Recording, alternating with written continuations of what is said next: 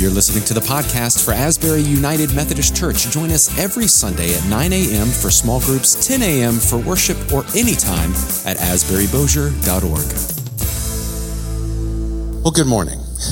It's good to be with you as we begin this journey to Bethlehem, as we experience Christmas here at Asbury. Our opening Sunday, this Sunday of peace, our scripture lesson is from Jeremiah the 33rd chapter. It'll be on the screens, it'll be online, and it's also in your Bible. Let us hear the word of the Lord.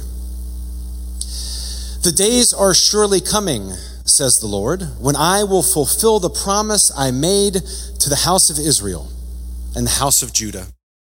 In those days and at that time, I will cause a righteous branch to spring up for David, and he shall execute justice and righteousness in the land. In those days, Judah will be saved and Jerusalem will live in safety. And this is the name by which it will be called The Lord is our righteousness. This is the word of God for the people of God. Thanks be to God. when you see, when you see a box of, uh, um, this is, I love this. So uh, my, my phone is on uh, during worship, and I've gotten several texts this morning saying, is that box supposed to be on the altar? yes, yes, it is. But, but thank you so much. Thank you so much uh, for the heads up. Our visual team does an amazing job, and no, they did not leave this box on the altar table. When you see a box of Christmas lights, and this is from our garage, when you see a box of Christmas lights, what do you see? Do you see potential? Do you see an amazing work of art that adorns your house? Do you see uh, uh, uh, light shining in the darkness and the darkness does not overcome it because our house is completely full and illuminated, dispelling the darkness? Or do you see what I see? A 50 foot ladder, frustration, cursing the day you were born, right? Losing my religion. Yeah. Oh no, I've said too much. yeah. I turn it when, when I'm when I'm doing the, the house when I'm doing the house on the lights. Uh, in that rare occasion, when I do the, the lights on on the house, I turn into the dad from a Christmas story, right? You know, like and then my kids are saying, "Oh fudge," right? You know, that beautiful scene in a Christmas story. Um, do you see what I see when I see those light? Lights are one of the first signs that Christmas is near. Or more accurately, lack of light is one of the first signs of the changing of the season. At least for those of us in the northern hemisphere, right? The days are getting shorter, it's getting darker. And for some of us, uh, when it gets darker, we are filled with kind of this anxious anticipation waiting for the next sunrise. The, the, the, the, day continues. It's dark, but there's still so much left for the day. And, and that, that counterintuitive feeling sometimes fills us with anxiety. but then there are others who, when it gets dark, they're like, great, more time for campfires. We can go uh, see the lights. Now, finally, I can, I can see the TV because it's dark outside. Or, or do you see what I see? Uh, do you see the potential for going to bed as early as possible, right? I know it's eight o'clock. It feels like 10 o'clock, so don't blame me when I can't keep my eyes open. Do you see what I see? Whether you experience anxiety or whether you're filled with excitement, we all seem to land in the same place. We all seem to land in the same place in saying that when it is dark, we meet that darkness with light. When it becomes dark, we meet that darkness with light. It happens uh, uh, often when we uh, come home for Thanksgiving. Well, some, some folks call it Thanksgiving.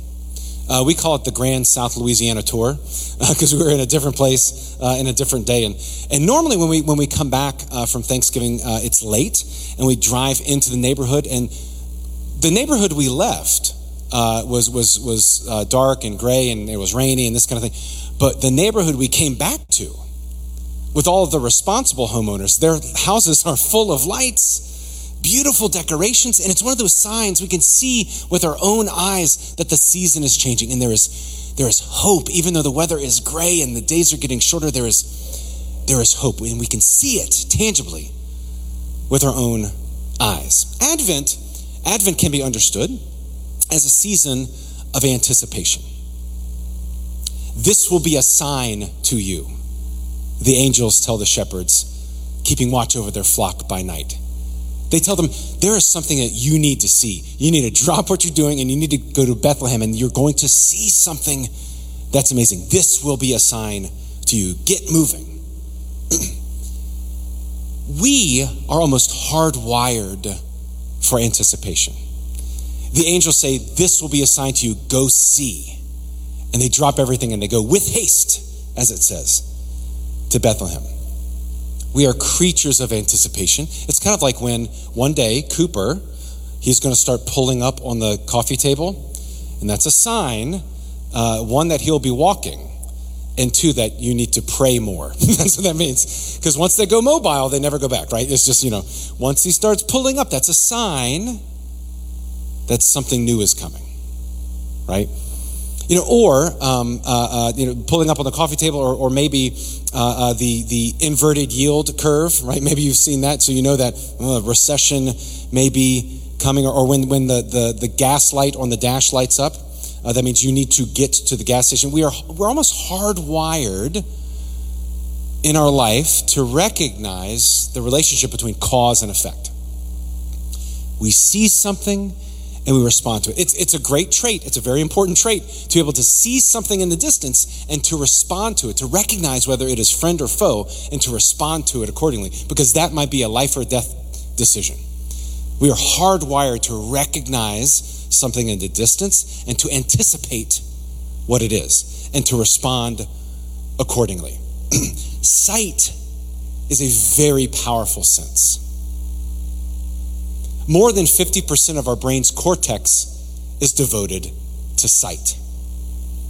It has helped us survive. It has helped us to be where we are today. Or, as John Haught puts it in his fantastic book, God and Einstein, he says, Life is having the capacity for anticipation. That is his definition of life. That's what separates us from the rocks and the gravel. Life is having the capacity for anticipation. In other words, the art of understanding our past in the present moment allows our future to be fruitful. Knowing what to look for offers us the gift of freedom for tomorrow, recognizing a sign and anticipating what it means. Or, tis the season. When the quarterback sends a guy in motion, the whole point of that is to see how the defense is reacting to that so that then the quarterback can anticipate whether it's man to man, cover two, prevent, all those things. And all of our beloved teams should take note of all of the things I've just said to tighten up their defenses. we are hardwired to anticipate what is coming. At the beginning of the Advent season, we dive into the poetry of the Hebrew scriptures. And Jeremiah offers this text to us today. In those days, and at that time, I will cause a righteous branch to spring up for David, and he shall execute justice and righteousness in the land. And I can imagine Jeremiah writing this uh, uh, by firelight right? But but understand that the fire that he sees, it's not the fire from the hearth, it's not it's not the fireplace, it's not a really cool peace light bonfire that we're going to have on Christmas Eve. The fire that Jeremiah is seeing is Jerusalem burning. Jerusalem is being destroyed. And he is seeing the rubble, he is seeing the fire. But he's not seeing a people destroyed. He's not seeing a God forgotten. He is seeing a righteous branch of justice and righteousness. I mean, Babylonia is, is coming, Bab- Babylon. Ah, jeez. Not Babylon. Way to, way to destroy a moment. Babylonia. Are you making a sandwich? Uh, Provolonia for your Babylonia. Babylon is destroying Jerusalem. And yet he sees something different.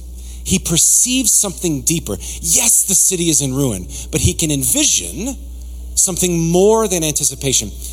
Anticipation is not the full picture of Advent. Anticipation, in a way, is a hopelessness, or at least anticipation needs help. Anticipation needs hope. Advent is not a time for studying trends or waiting on markets or replicating programmatic calendars for the coming year. That's anticipation. That is responding to what is already known.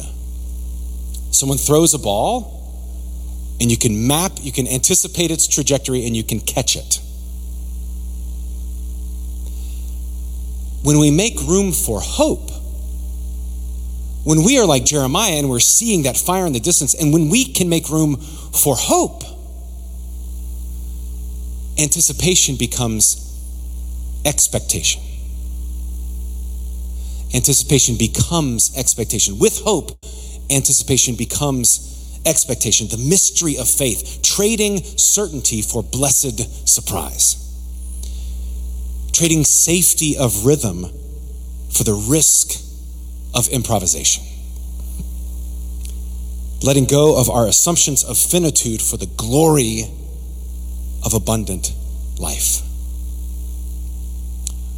For example, uh, Chris Hemsworth, right? Thor, right? Uh, has a new show on Disney Plus out. It's called Limitless. Have you seen Limitless? Has anyone seen that? And, and the show is about the limits of the human body. And of course, they pick Thor to do this, right? The, the limits of how far the human body can, can be pushed, right? But there's a tragic irony in Chris Hemsworth hosting this show.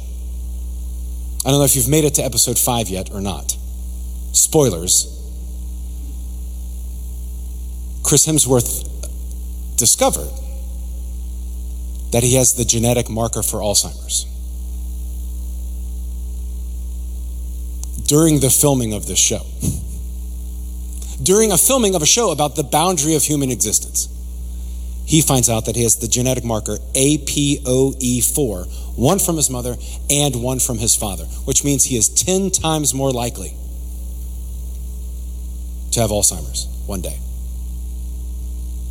And though it's not definitive, and you might anticipate that receiving that news would lead you into suffering and anger and frustration, all of which is valid and human and absolutely appropriate.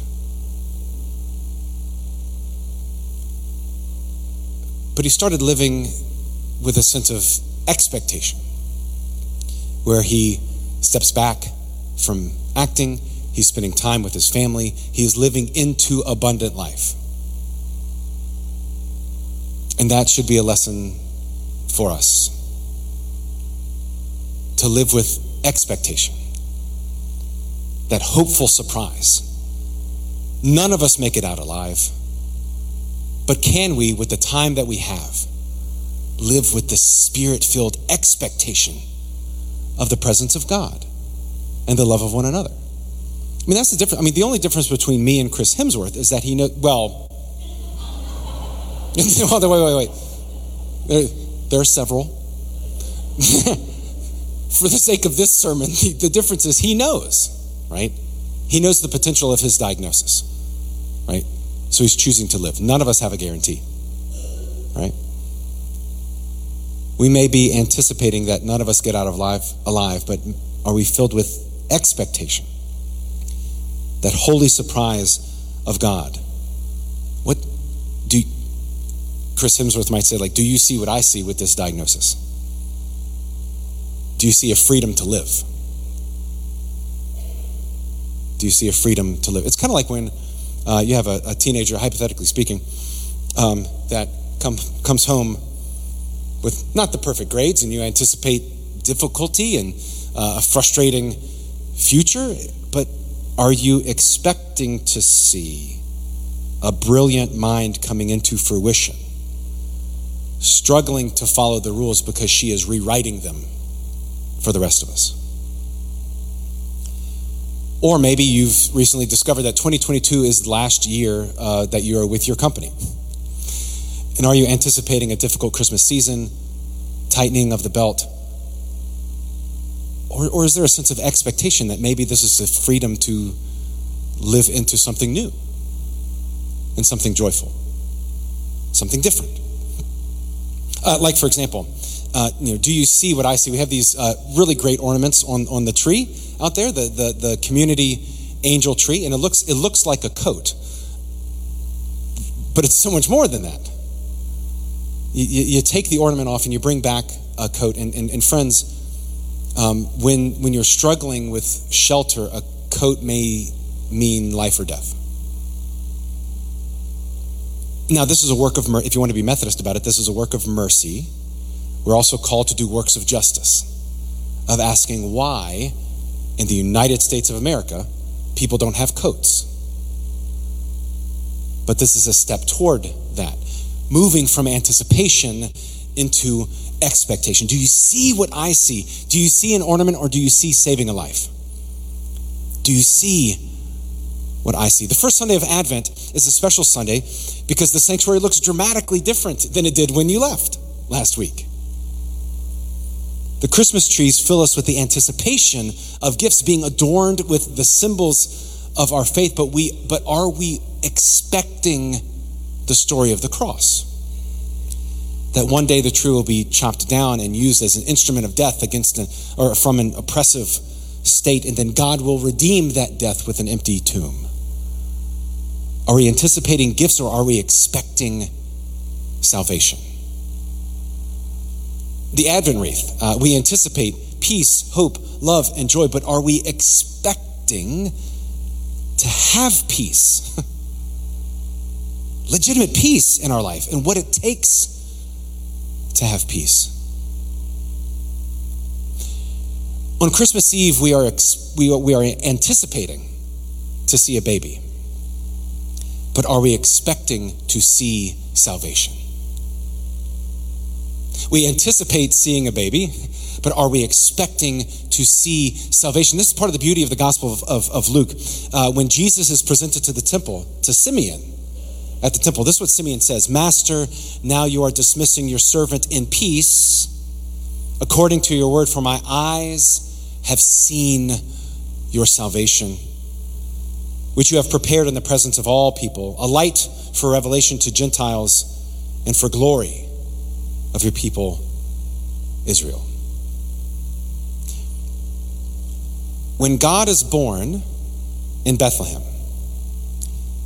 God will now have eyes to see God's own people and God's own creation. Now, we might approach that major saying, Lord, do you see what I see? Do you see Jerusalem burning? Lord, do you see what I see? Do you see that the days are getting darker? Lord, do you see what I see? That my enemies surround me like a herd of bulls, and like lions, they open their jaws to devour me, as it says in the 22nd Psalm. But then I might imagine that God, through Christ, would say back to us, Well, do you see what I see? Do you see a new shoot springing up from the rubble? Do you see that light dispels the darkness and the darkness will not overcome it? Do you see that we are to love our enemies and pray for those who persecute us? For one day I will be in the home of a Pharisee, and there will be a woman of ill repute who will dry my feet with her tears. And I will look the Pharisee in the face and say, Do you see her? Do you even see her? One of my, co- one of my colleagues uh, in ministry, uh, Pastor Rachel Billups and her husband John, uh, they have four kids. Their youngest, uh, Sarah, uh, has Marfan syndrome. Uh, and that is a, a, genetic condition that affects the connective tissue in, in your body. Uh, and the lenses of her eyes, Sarah's eyes, uh, shift and detach. And she has to get very, very close to you in order to see you. And thankfully, uh, she is going through surgeries to remove her lenses, and she will be okay. But knowing that she has to be very, very close to you to see you reminds me of when God puts on flesh, God gets very, very intimately close to humanity. God wears our skin and gets as close to us as God can. Not only to see with God's own eyes our suffering, our frustrations, our challenges, but also to invite us to see through God's eyes. Do you see what I see? Experiencing Christmas, the season of Advent, is a motion of moving from anticipation into expectation. We anticipate seeing a child. But do we anticipate or do we expect to see salvation? Will we move with haste to Bethlehem? Because the angel says, You, you need to see something. and to recognize that something is sitting very, very near to you. In the name of the Father, and of the Son, and of the Holy Spirit. Amen. Let us pray.